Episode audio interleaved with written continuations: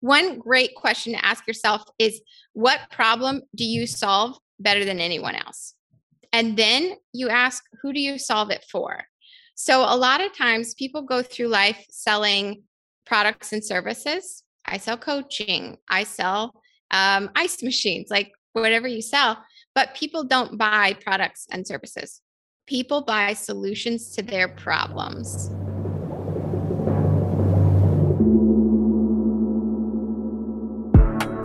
This is for the others out there, the other ambitious people who want to play at a higher level in their life.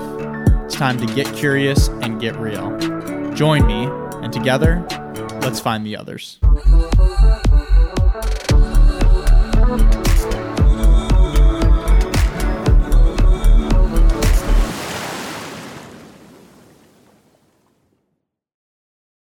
Hey, everybody, welcome back to another episode of Find the Others podcast. I am your host, Joshua Church. Grateful to have you with us. New episodes are dropping every Wednesday and Sunday, so be sure to hit the subscribe button so that you can get the notification when a new episode comes out. And give me a follow on Instagram at Joshua Dean Church to catch different clips and highlights that I post. Also, if you're enjoying the podcast, you find something that might be valuable, please be sure to share it with a friend who also might be into it so that together we can continue to grow our tribe of others. Today, I'm excited to bring you a conversation I had with Johanna White. Johanna is an award winning graphic designer and visual branding strategist who designs premium brand identities that create impactful first impressions. As the founder of Design by Joe Studio, she believes that if someone is the best at what they do, they deserve to look like it. For the past decade, she's worked with individuals, startups, and Fortune 200 brands worldwide to help them brand like the best so they can attract more of their ideal clients and be as delightfully expensive as they deserve to be. Johanna knows there's no limit on success, and she proved it several years ago when she took life by the horns and started three companies within a year while battling a brain tumor. At a time when everyone else in her life was suggesting that she quit working and go on Social Security to cover medical bills, she chose to do the opposite and defy the odds. As a result, Johanna is now a dreamer extraordinaire for top performers, goal oriented individuals, and brands. We talked all about branding, the power of defining yourself, and dug into her absolutely incredible story of battling a brain tumor. Give Johanna a follow on IG at Design by Joe Studio and check out her website, designbyjoe.com. If you liked this podcast, go check out episode number 67 with Marta Spurk or episode number 33 with Aisha Sarah. All right, hope you enjoy.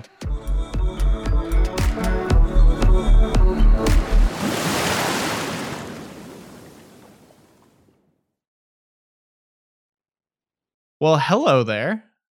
Hello. Welcome on to the show. I'm so happy to have you on.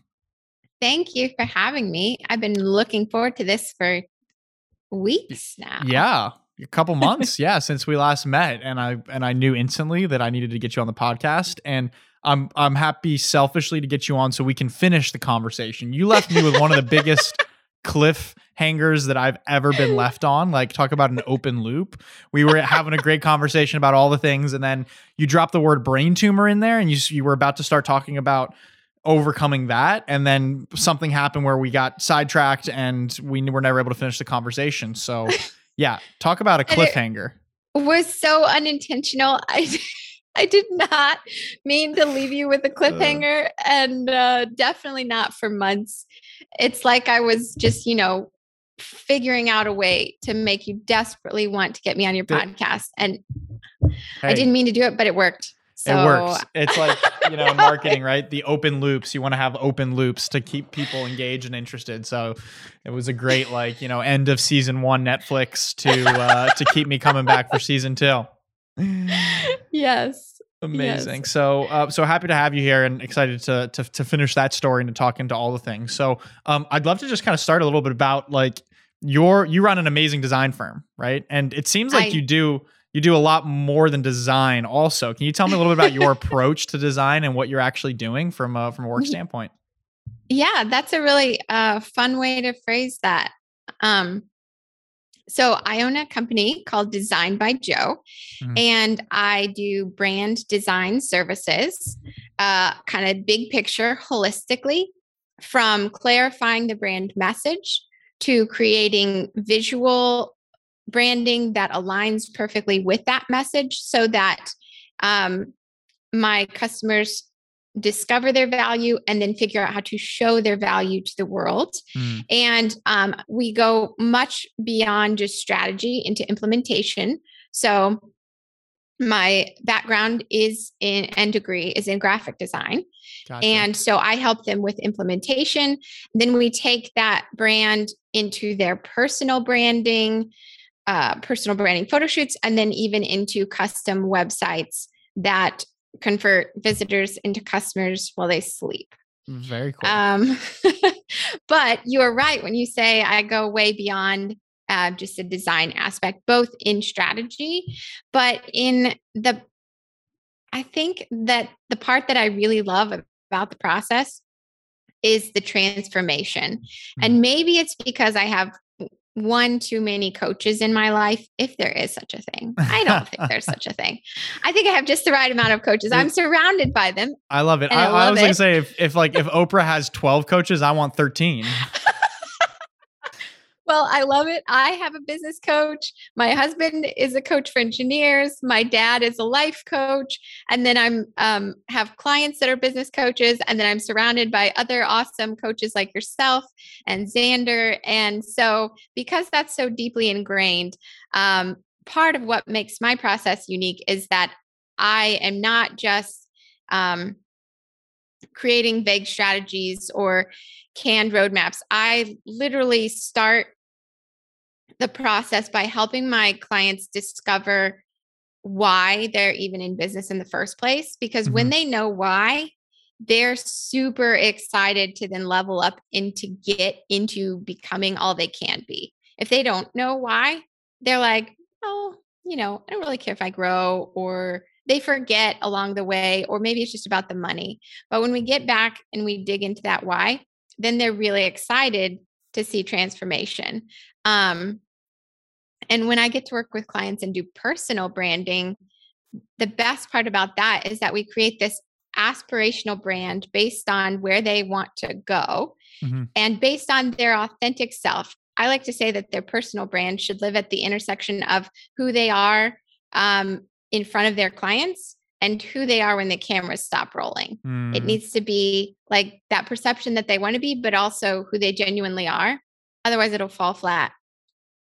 And when I help them create this personal brand and then style them and stage and do these photo shoots for their website, it's like holding up a mirror, but maybe a magic one. Maybe it's like the Beauty and the Beast mirror. yep. You tell it what to see. And when you show them, like, here's the the you that you're about to step into, they go, oh, that is me. I could be that. I I am that right now. I'm totally, yes, that's me.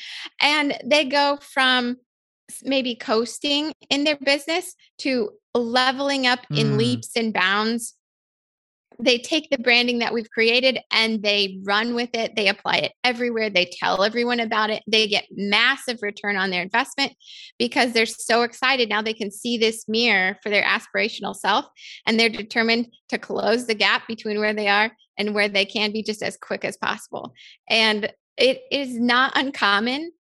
And by not uncommon, four out of five of my clients cry mm. in our first uh, visual review session. Like they see their visual brand for the first time since we've done the analysis and the discussions and the deep dives and we've done all the research. They see it for the first time. Four out of five of them start crying because wow. it's like they've been trying to tell people this is me. This is who I am. This is what I'm capable of. This is how I can help you. This is how I can change your life. But words can only go so far. Words are super important. But we take those words and we add the visuals that help people understand and perceive that. And now it's like the world can finally see what I've been trying to tell them all along. And now, more than just my mom, no, I'm awesome. And I'm ready to take this business from six figures to seven or from seven to eight. Like I can do this now because the world can perceive it, not just me. That's amazing. I and I totally see the value in that. And, and I think it starts with like me perceiving it first. And when I can get the clarity on that, then I'm able to translate that elsewhere. And I think that's something that do you find that a lot of people are struggling with that like clarity or vision for who they want to be aspirationally or what that looks like. Yes. Yes, they that is very common and the thing though that I can say that's very reassuring is that's a lot of people and that's exactly when it's right to get help. Like Mhm. some people say, "Well, I can't start my branding because I don't know who I should be yet." That's okay. It's inside of you. And the Mhm. first step in our process, I like to call it content mining instead of content creation because the answers to who you are and what makes you special and unique, your X factors and the value you add are inside of you. And we're going to ask the right questions to draw it out. And that helps, like, that just lifts the weight because you don't have to have the right words to formulate it. Uh, it's in there. And Yeah. we're going to, we're to pull it out. You know more than you think you do about who you The are answers and are where there. you want to end up. yeah, the answers are there. I always say to any people that I work with, like you're you're your best coach, you're your best mentor. The Yeah. answers are there. Like all I'm going to do is see if I can help you kind of pull away some of those weeds so you can see the picture clearly. Uh, question for you: Do you think that everybody should have an idea of their brand or their personal image in in today's world, even if it's even if they're not a business?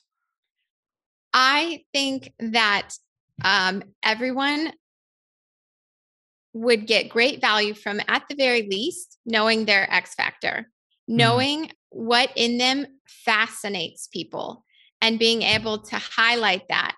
It builds better relationships. it will help them get where they want to go in life. It will help them get more clear on where they want to go in life. Um, now, do I think that everyone should uh, spend a lot of money on getting help developing a brand if they have no intention of monetizing it? Maybe not. Mm-hmm. Um, I I routinely have have people come do a brand analysis with me, and we will go through all this deep dive. And at, at the end, I'll say, "This isn't isn't something that's going to get you return on your investment right now." Um, but here are the questions you can continue to ask yourself on your own time and along the way, where if in the future you do want to monetize your personal brand, you've taken the right steps between now and then. Um, or at the very least, now you know so much more about what you don't want to Mhm. do. totally. So tell me a little bit more about that X factor. I think that's a really interesting concept. How can someone start to learn or understand what their X factor is? Or how have you found your X factor? Well, it's been a it's been a process for me, and so I've tried to shorten that for my clients.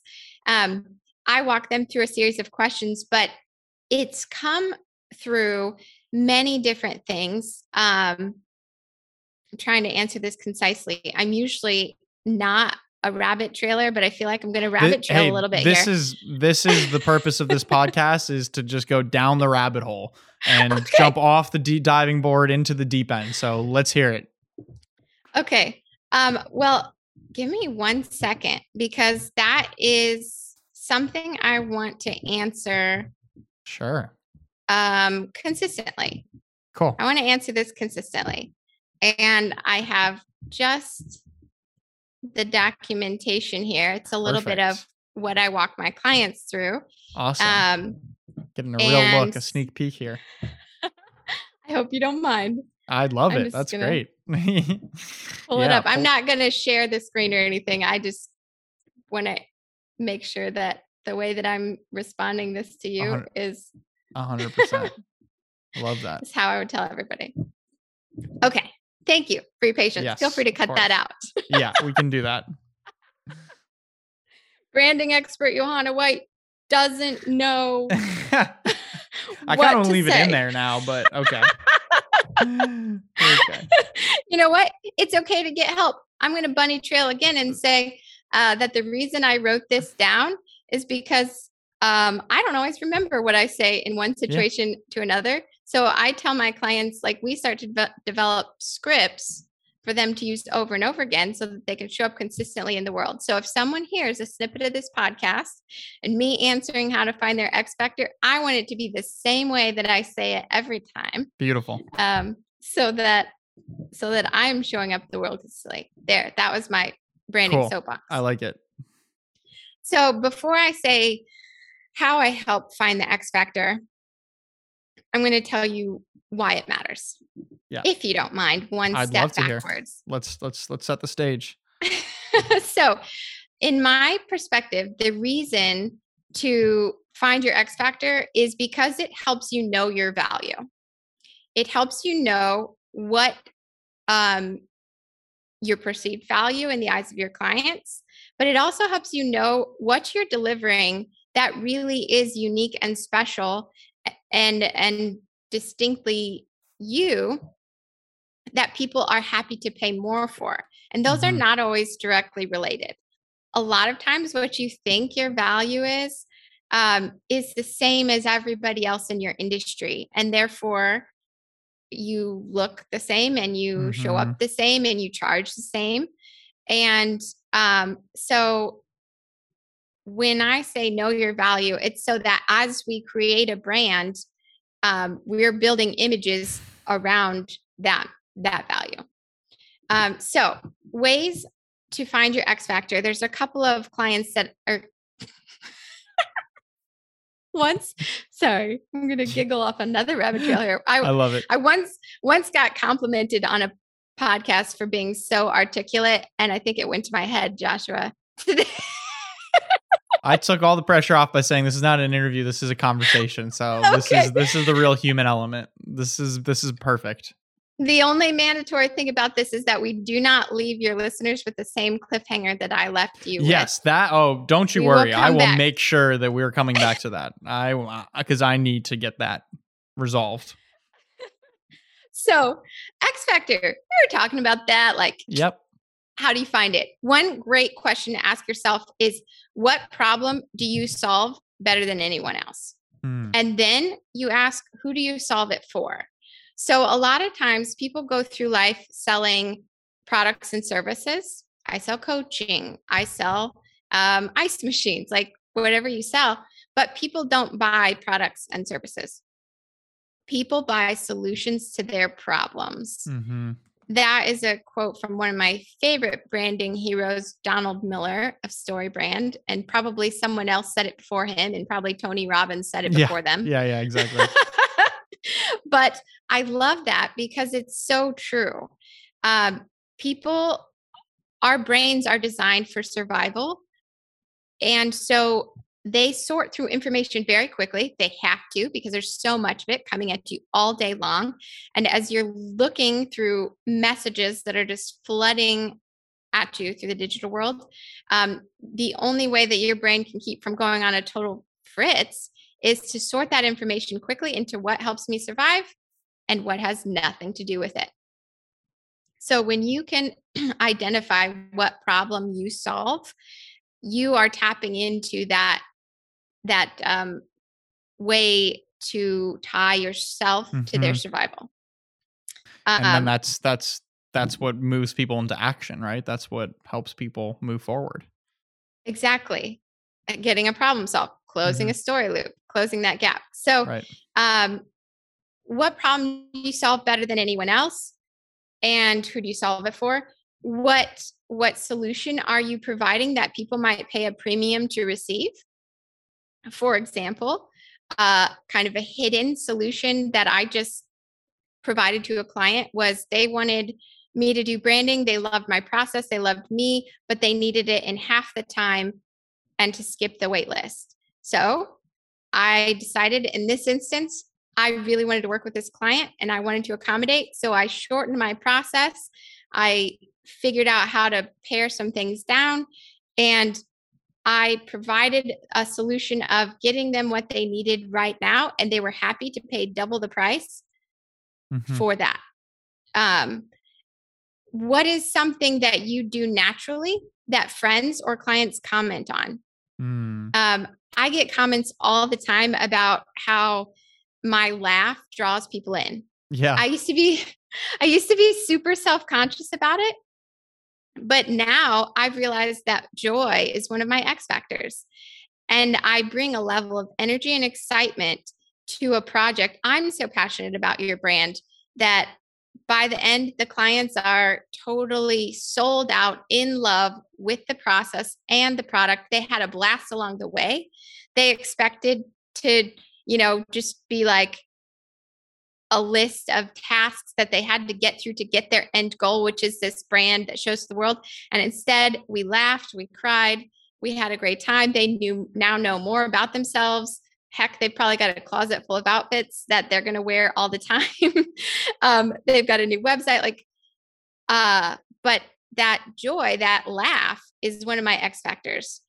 Amazing. And um, you can ask, what is something that you do that improves your clients' lives or their experience? Same kind of thing. Mm-hmm. Um, that improves their experience. I am also a very confident leader. I I bring project management to the table as well. I don't ask my clients to tell me what they need. I just ask them to show up and I will help them discover what they need to properly reach their ideal audience. I'll help them set up timelines. I'll keep the project on track, like those types of things. All of those that I mentioned, most people would probably call soft skills or not even a skill at all. Personality traits. Right. But but together they are X factors that make it so that people will pay me a hundred thousand dollars plus for a brand mm-hmm. where in the past before i knew those things and took the time to find those things out about myself. I was doing similar workload projects way less fun with way less ideal clients for five to ten thousand dollars. Right. But because I figured out what they come to me for, what they really come to me for, and how to add more of that value. Like once you know your value, you can add more of it. Which yeah. who doesn't want to do that? Yeah, but that's the that's where it has to start. It sounds like you have to understand it yourself. Yeah. Yep. And that's where I'm going to say again, it's okay to get help. Like I didn't wake up knowing that clients wanted those things. Um, I didn't wake up realizing that they added anything. It was a process and it was very intentional. And a coach is a really great place to start. Mm-hmm. Um, that, and I think I would love to know more about the types of coaching that you do, but um, people like you and, and Xander and Zach are great examples of getting the help you need to identify that X factor. right, right. I mean, because that clarity makes such a big difference for your life. Because, like you said, then you can start to add more of that, and you start to like that's all we want to do is we just want to be valued and of value and yeah. of of service to anything. Like that's when we can understand our value, we understand what role we play, we understand what purpose that we actually have. It can really be a deep sense of that. That like there's mm-hmm. no price tag you can actually put on that stuff. Yeah, and and my my journey started, and I'll just quickly again reference that cliffhanger, like discovering that I had a brain tumor. when that happened, I was working at a creative services agency and I was doing design, but not in a way that felt like it was adding much overall intrinsic value mm. to the clients. It was like conveyor belt as fast as you can. Um, we didn't have any time to find out if this was really what served their needs best or if it attracted their audience. We just asked them to tell us what they wanted and we did it.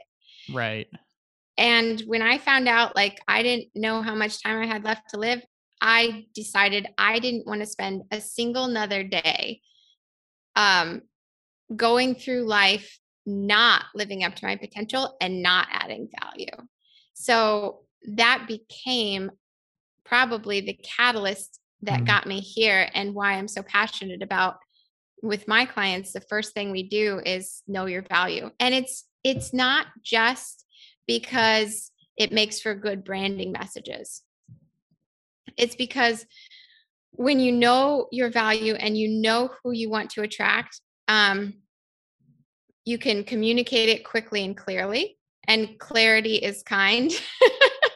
You can set the prices that uh, that you want to set because once you know your value you can show your value.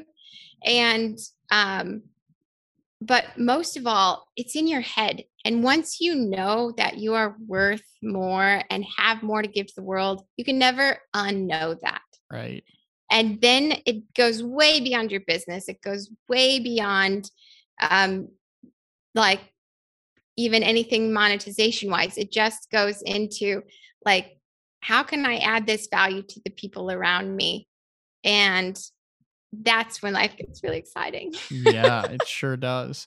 So you were you said you you majored in graphic design in college and you went to a creative service agency right out of college? What? Actually, I um so I did college twice. Okay. First time, first time I that. went for horse training. Interesting. Yes, I've been riding since I was about 6 years old. And when I was about to graduate high school, I had all this panic and decision paralysis and like, what do I do with my life? Because I love to do so many things. I loved riding horses. I loved art. I loved dancing. I loved music. I loved like the list went on and on.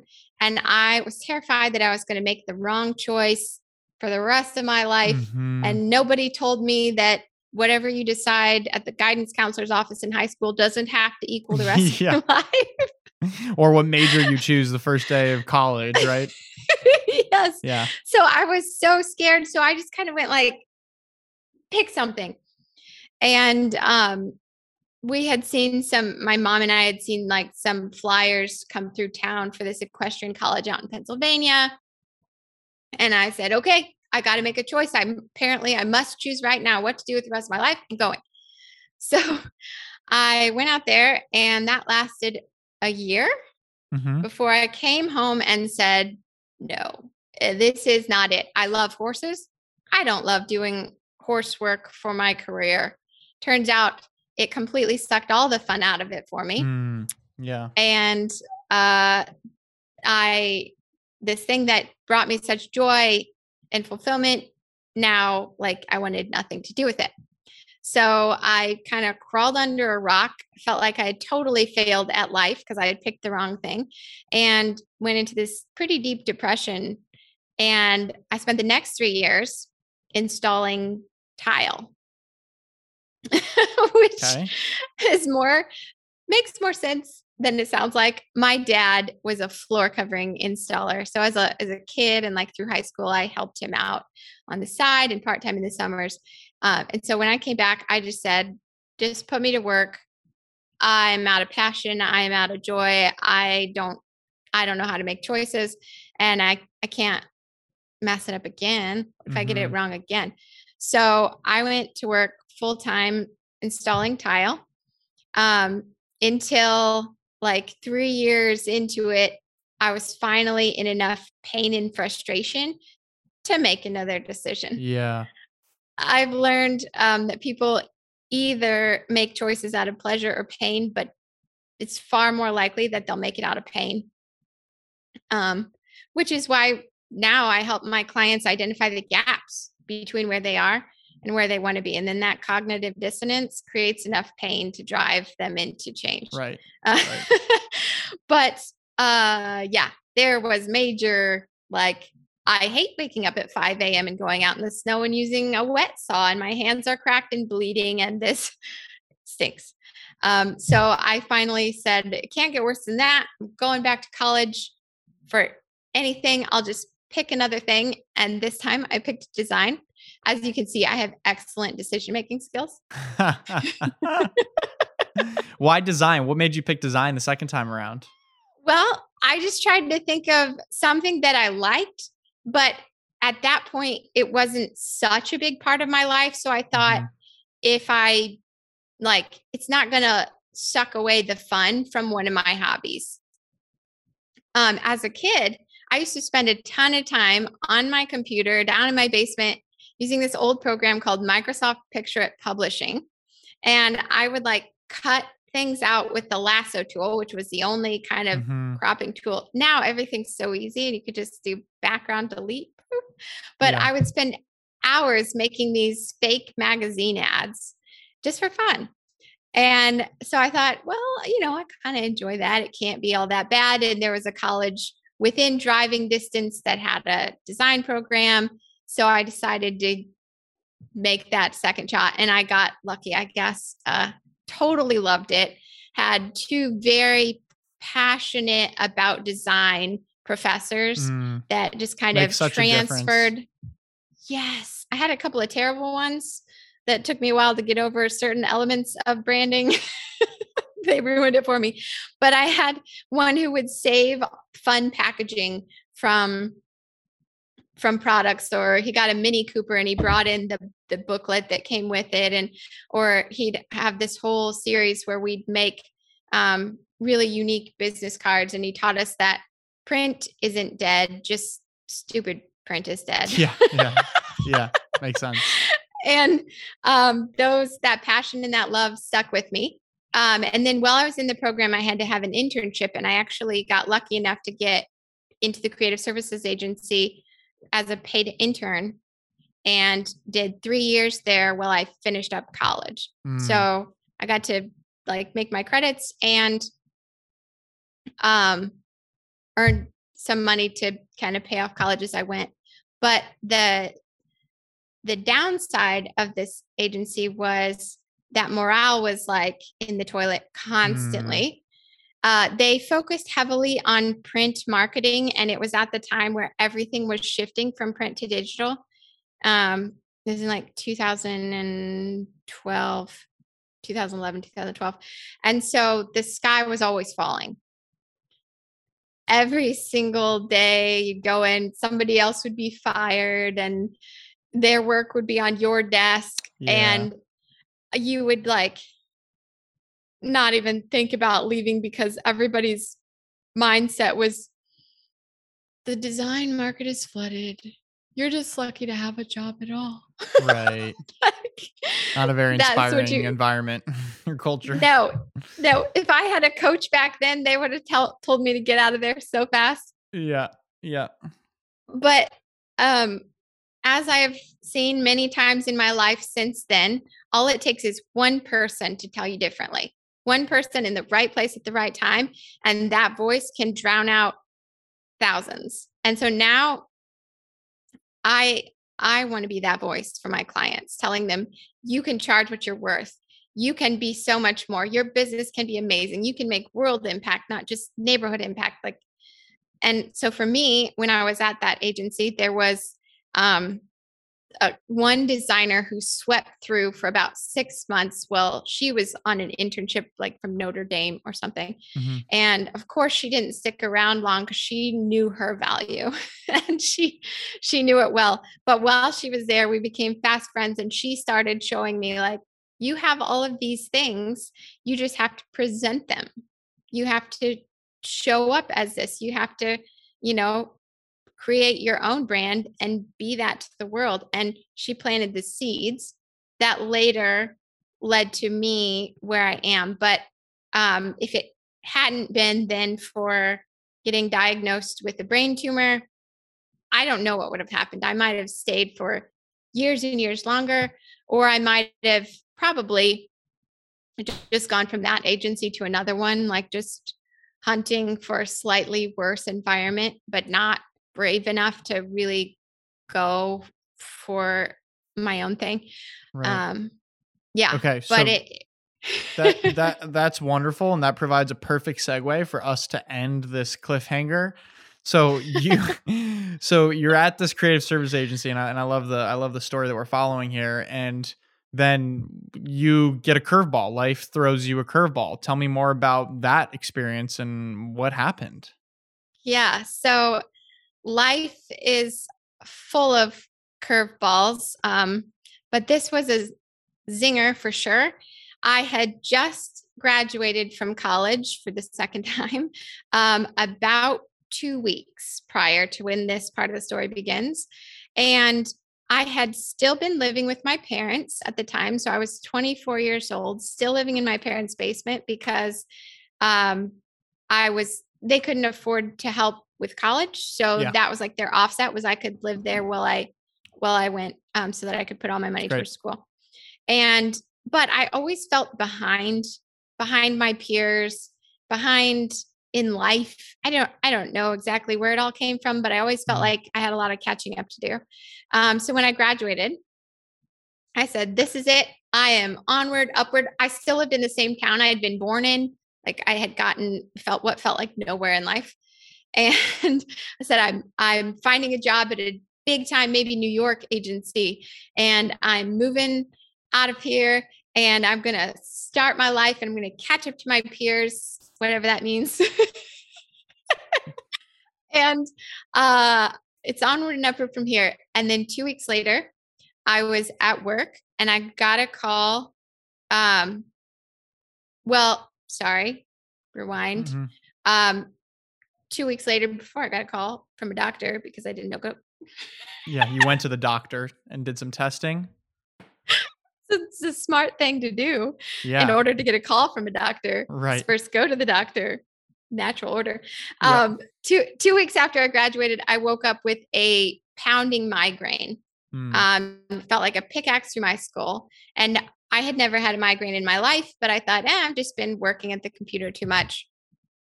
I'll just sleep it off. Um, I slept in a closet for days because the smallest little pinprick of light would just make me want to throw up. Oh, and man. when it finally went away, I was left with paralysis down my left side. Ooh. Not complete, but I couldn't raise my left arm very high. Um, my vocal cords were partially paralyzed, so I could only whisper. Um, the sternocleidomastoid muscle here was completely atrophied, and behind my collarbone just looked like somebody scooped it out with an ice cream scoop. The muscles were just gone. Whoa.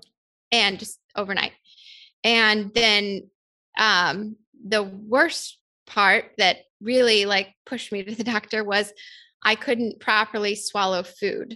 Uh, I tried to swallow food or water and it would come out my nose instead. Oh, no. So in the matter of a couple of weeks, I dropped like 15 pounds, which I don't have a whole lot to lose. Um, I could barely breathe. I felt like I was choking constantly. I went to the ER. They told me I, I was imagining it because because there was nothing visible in my throat, and I mm. described it as choking. Um, thankfully, I not being able to breathe very well or move very well decided not to take that opinion and went to ear, nose, and throat, who then sent me to a neuro um, neurosurgeon who then did like MRIs, x-rays, all these things. And the whole time I'm still thinking like I've never had anything seriously wrong with me. I've been pretty healthy my whole life. And so I'm still just thinking they're going to um, find a pinched nerve or yeah, something, something like something or a virus or who knows. Right. Um, and so then I'm at work and it's like eight o'clock at night and I get a call from the doctor, which is never good when they call you themselves after hours. You know, it's not a great sign. And he just told me, uh, I don't have a lot of information for you, but we found a mass. And of course, I go all like, tell me more. What right. what kind? What, what, what does this mean? Am I dying? And he just said, we don't know. So you need to come back. We're going to do a biopsy and and go from there. So um, I went back. They did a brain biopsy, which you think that a, uh, like a scary medical diagnosis is going to be similar to the show House, yeah. where if they if they say they don't know, they're like not going to sleep and they're going to call in a team of experts and they're going to figure um, it out. Figure it out. Yes. It's not like that. Um, they did a brain biopsy and the results were also inconclusive. Hmm. And so they tell me to come back in like three months for another exam. And that started a cycle of um, every three to six months, I'd go back for another MRI where someone would tell me, uh, yes, we can help you. We can use a laser or we can use chemo or we can use this. And I'd get my hopes up and I'd go. And then they'd be like, actually, it's in a more risky spot than we thought. And we can't help you, but here's this other guy, and you can get on his calendar in six months. Right. And and, and so um I am just like reeling. And um, but thankfully, there's always a in my life, there's always a but God uh that winds itself in to this story. So while the physical road is up and down and all over the place, the same day that I got the diagnosis from the doctor, a friend of our families. Um, he's a chiropractor and he's just a very strong Christian. And basically, his philosophy is if the Bible says it, he believes it. End of story. Yeah. Which can be difficult applications, but in this case, it was exactly the like brick wall that I needed. He showed up on my porch. He gave me an iPad mini um, loaded with the Olive Tree Bible app. And he said, This is tools for the battle. Grab your parents. We're going for a walk. And we went for a walk. And he basically said, You've said, Johanna, your whole life that you believe in God and that you believe in healing. This is your chance to talk like it. And this will make the difference it doesn't matter what the doctor says it doesn't matter what you feel it doesn't matter what your body's doing you're not allowed to speak those words and if you have to tell someone about it you say this is what the doctor said or these are the symptoms but you don't mm-hmm. own it right he wouldn't let me just say like i'm sick and then right. go into take that. on that identity yeah yeah and he said here's i've marked every verse that i've ever found that relates to healing you said you believe them. It's time to start speaking them out and standing on them. And so I literally just did deep dive every time I'd be feeling all this intense pain. At first, just whispering these verses out. Um, or I'd call my family or I'd call a friend and say, I can't even talk right now. I need you to talk for me. Mm. And they'd read them out. And um, I was still working at this time because I didn't have health insurance.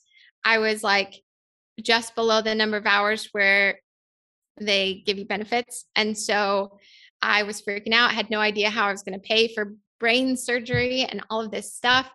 And um, people were telling me I should quit and go on Social Security. And that way, at least maybe I could get Medicaid. But I could still more or less function physically. And I felt like if I did that mentally, I would never recover. Yeah. I would always be the sick person. Um, and I was like, no, as long as I am physically able to move, I'm grateful for that. I'm going to keep moving. Mm. And so I kept working. I took on a second job actually at that time and it was it was nuts. But what else was I going to do? Sit at home and worry while I waited for the next appointment in 6 months? Um, and so I put in headphones and I would just play verses about healing or sermons about healing. It didn't matter. I didn't really listen to them. I just let them play in my head mm-hmm. while I worked because the fear was insane. And I started to realize in a moment of clarity that when I would start having symptoms and like start choking and be laying on the bathroom floor, can barely breathe, that anxiety would jump in quickly and double the symptoms. Mm. Almost without fail. If I gave into fear, it was twice as bad. And so I decided I didn't know what I could do about the symptoms, but I could do something about the fear. So that's what I tackled first. And I just started um, standing and believing. And you can't, like, it comes at you. It's not something you do but you can choose to drown it out. And that is what I did. so my mind would start spinning on the hamster wheel of you're going to die, you're going to die, you're going to die, you're going to die. And I just put in verses, put in stuff about healing and just like hmm. intentionally input, no, I am not. Um, my favorite verse at the time was, I shall not die, but live and declare the works of the Lord. And I would just say that over and over. Like I get to, yeah, I get to choose this. I am choosing. I am not going to. And I know that there's so many different stories out there and there's um so many great people that I don't understand why they weren't healed. But as my chiropractor friend liked to remind me, I don't ever know anyone else's story and I can't control anyone else's outcome. All I can control is what I'm saying. And he said, Don't look at that. It doesn't help you. Like, you need to focus on what it says here, which is that he heals every time. That's the only narrative you need to focus on right now. Yeah. Wow. So then what how did it resolve? What what so, ended up happening? Yeah, so I think this might be kind of the cliff I left you dangling this on. This is the cliff of cliffs. Yes. so miracles began to happen within months of um, me standing on those verses. My symptoms started to go away. Um, the muscles came back, even though the neurosurgeon said that it was nerve damage and that would be permanent, even if they wow. did surgery. Um, I started getting stronger and I could talk again and breathe again, and stuff started um, rec- like functions came back. And so mm-hmm. when I went to my next um, neurosurgeon appointment, I'm expecting that they're going to do an MRI and it's going to show the same thing. It's going to say uh, smaller or gone. Instead, they do this MRI and they look at it and they're like, well, can't really tell for sure, but I think it's either the same or maybe bigger. And so hmm. I went in with like faith up to here and left with totally crushed. And then the amazing thing was this very helpful doctor proceeded to then list all of these symptoms I could expect to feel next. Based on growth. Like your face is going to uh, start pushing out the side and going to go numb over here, probably lose vision in the one eye, all this stuff. So I went into the appointment feeling like I'm being healed. I can tell my body's starting to return. And then I left um, totally crushed and woke up the next morning with all of the symptoms and then some. Mm. So everything back plus some of the like, oh, I think my face is numb. Oh, my eyes a little blurry. And I was like, wait a second, what just happened? And and then this started to go on a cycle. So I'd stand and I'd fight and I'd be like, no, I am healed. I believe it. And then I'd get better and better and better and better, better. And then I'd go to yet another MRI where they'd say, we still want you to come because we think we can do surgery. And then they'd do a scan, tell me they thought it was the same or bigger. They never were sure because they use different machines every time and like from slightly different angles. So I hated the fact that I was taking their word and they weren't even sure. But it didn't matter. All it took was a doctor to suggest that this was about to happen. And I went home like, okay, crash. And it would all come back. So it ended with me about probably a year and a half to two years after the initial diagnosis. I had a surgeon say, I can help you for sure. We can go in through your ear, um, come back in three months. We're going to do surgery. I came back in three months. It's like 5 a.m. My whole family's traveled from across the country to be there. And I'm on the operating table. Anesthesiologist is right here. And the doctor walks in looking at the MRIs and he goes, You know, I took a closer look and I decided I'm not going to do this surgery. Uh, it's too what? risky. Oh, yeah. man. So after lots of maybes, he was like so certain.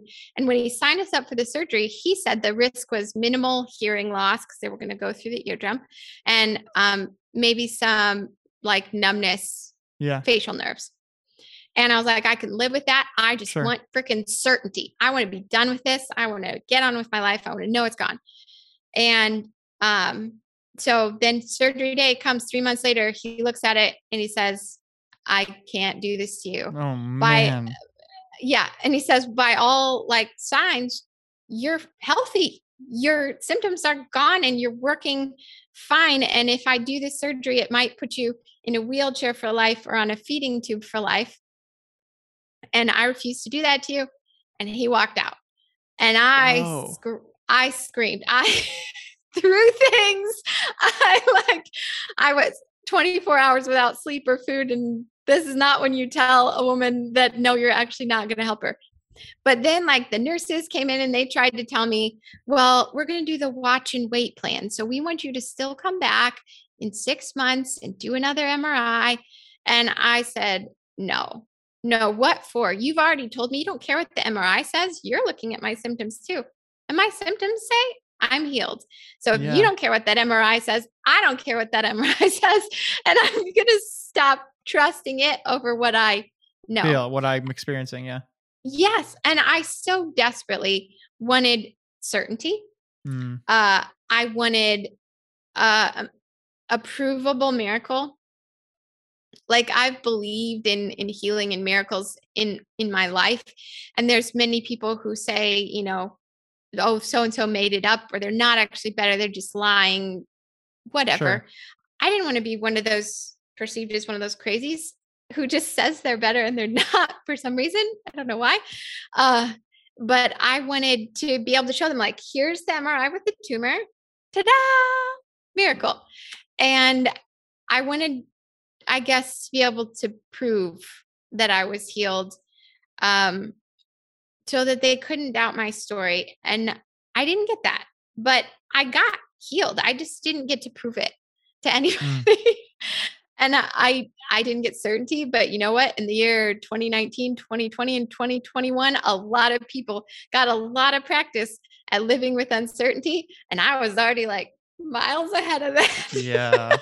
That's incredible. So, um like it really was a it's a looping story where you know, symptoms changed, but then I kept going back to my friend and his like you are going to stand and standing and it it changed it changed my body my muscles mm-hmm. came back full function no more headaches no more choking and your no, symptoms obvious. have they stabilized have they been stable for some time they've now been gone for four or five years now wow incredible and no more mris in that past four or five years no, I refuse to give yeah. them a chance to tell me otherwise, quite honestly.